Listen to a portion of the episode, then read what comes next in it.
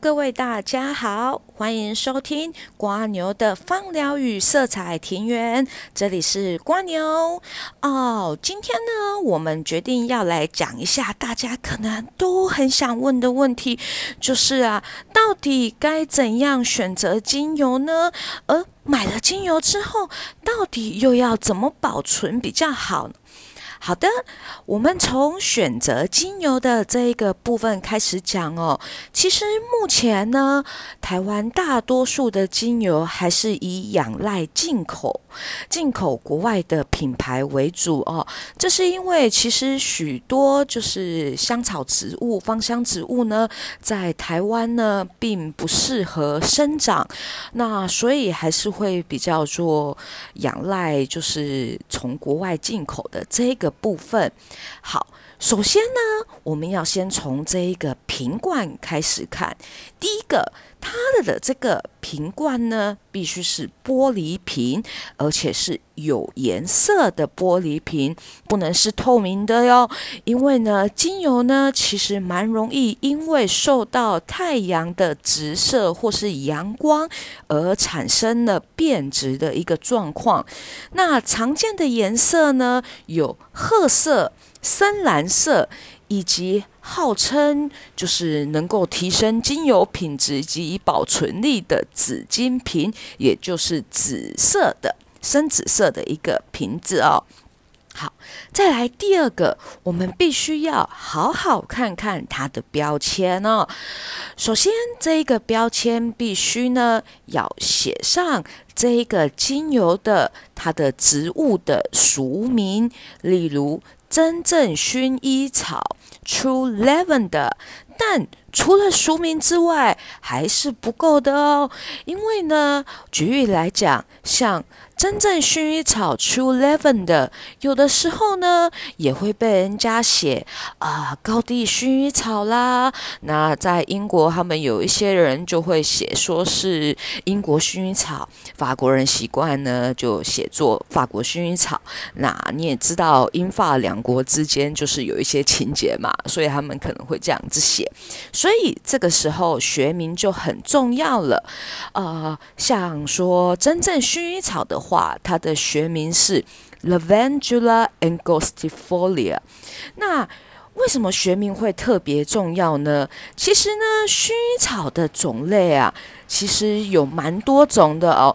光是芳疗中常用的呢，至少就有四种以上哦。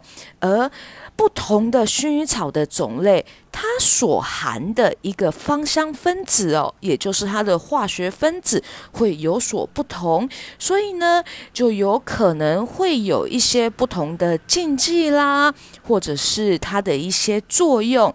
所以这个时候呢，我们就必须要看它的学名的一个部分。那除了学名之外呢，有的时候呢也会有标示所谓的化学型，也就是所谓的 chemotype。chemotype 我们会看到它简称为 CT。那这是为什么呢？啊，像说同一种植物啊，它在不同的地区、气候以及土壤的影响之下，会让它萃取出来的精油的主要化学结构有所不。同哦，同一种植物啊，它的不同的化学型呢，对它的精油的香氛跟作用也会有所影响哦。像常见的可能就是迷迭香跟百里香的这一个部分哦。举例来讲呢，像。百里香，百里香，你可能会看到，就是所谓的百里香氛百里香。那它的英文的俗名可能就会写 Time City Time。沉香醇百里香呢，它的主要成分就是以沉香醇有橙芳香醇，那英文为 Linalool，所以呢，它就会标明就是。Time City linaloo 那还有一种呢是香叶醇百里香，那它就会标为就是 Time Geranium。那其实呢，它都是百里香哦，学名是一样的，只是因为在不同的地区哦，所以造成它的主要化学结构而有所不同哦。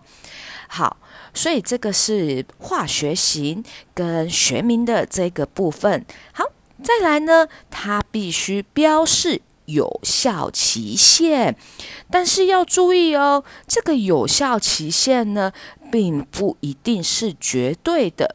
有一些精油啊，它如果是单萜烯类，像柑橘类啦，或是松树、松柏类这一类针叶类的精油呢。它所含的主要化学结构呢，它的群组是为单萜烯类，这个 monoterpenes。那它的氧化速度呢，相当的快哦。有的时候你可能经常打开它，呃，可能就会造成它的一个提前的变质哦。因为单萜烯类的分子相当的小，它们呢挥发的很快，而且很容易呢跟空气中的氧气产生氧化作用，所以呢，它有可能会在有效期限内就变质了哦。好，那再来就是，如果它有添加其他物质，例如。基底油它也是需要做一个标示的哦，这个呢会比较常见于一些所谓的高价精油，像说大马士革玫瑰，也就是奥图玫瑰啊，还有橙花，还有香蜂草 Melissa，那这些呢，他们有的时候呢，呃，因为单纯的他们的精油的单价非常的高哦。所以呢，有一些厂商，他们呢就会将它稀释在以通常会以猴猴把为主哦。那他们就必须要写说呢，呃，例如呃大马士革玫瑰哦，或是奥图玫瑰，呃，例如 Rose Auto，然后 in five percent dilution，就是五 percent 的稀释浓度，with 猴猴把，就是呢，哎。这个是由 Hohoba 所去稀释成五 percent 的奥图玫瑰按摩油，对，就必须要有标示哦。再来，还有啊，就是如果宣称是有机精油呢，则就需要有有机标示了。那有机标示呢，有非常多种哦，有澳洲的、加拿大的。欧盟的法国、德国、日本、美国以及英国的部分呢？那澳洲的部分呢？他们一个是叫做 Australian Certified Organic，一个是 NASAA。好，那加拿大的部分呢？它会是有一个像是枫叶的符号哦，它会写着 Canada Organic。然后就是再来，在欧盟的部分呢，它会是有一个绿色的底，然后呢，由一些星星所绘成的一个树叶的一个形状哦。那有的时候我们会说它是或者是 equalset 这一个部分哦。那法国的一个有机标章呢，是一个绿色的底，上面写着 A B 这一个部分。那德国呢，会有一个就是由六边形所绘成的一个有机标标章，那中间呢会写着 Bio。B I O，那日本呢，则是 J A S 有机标章；那美国呢，则是 U S D A Organic 这一个部分。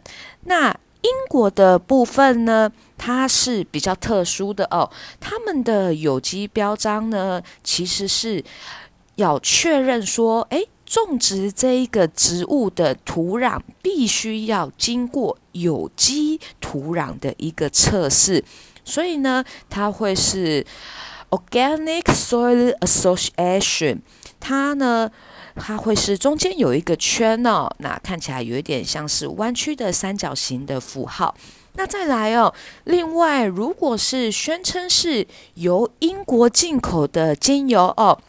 它呢上面还会有额外的标示，因为英国的芳疗贸易协会呢有要求旗下的会员呐，需要在精油瓶上的标签写上不可将未经稀释的精油直接使用于皮肤上的一个精油标语哟。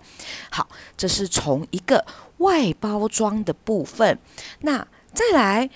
还有什么方式可以选择精油呢？就是从所谓的 GCMS 分析哦，这一个是一个气象质谱仪的一个分析，是透过仪器来为这一个精油它所含的主要化学结构以及分子所做的一个分析。那基本上呢，可以向厂商索取哟。那像大多数的品牌，你都是可以在他们的贩售的网络上呢找到相关的文件。那但是也有一些比较小的独立的蒸馏厂，因为它的产量问题，可能会无法提供哦。但是 GCMS。他就绝对会没问题吗？很可惜的，在之前啊，在我在英国求学的时候呢，有听老师提及过，也是有造假事件所发生哦。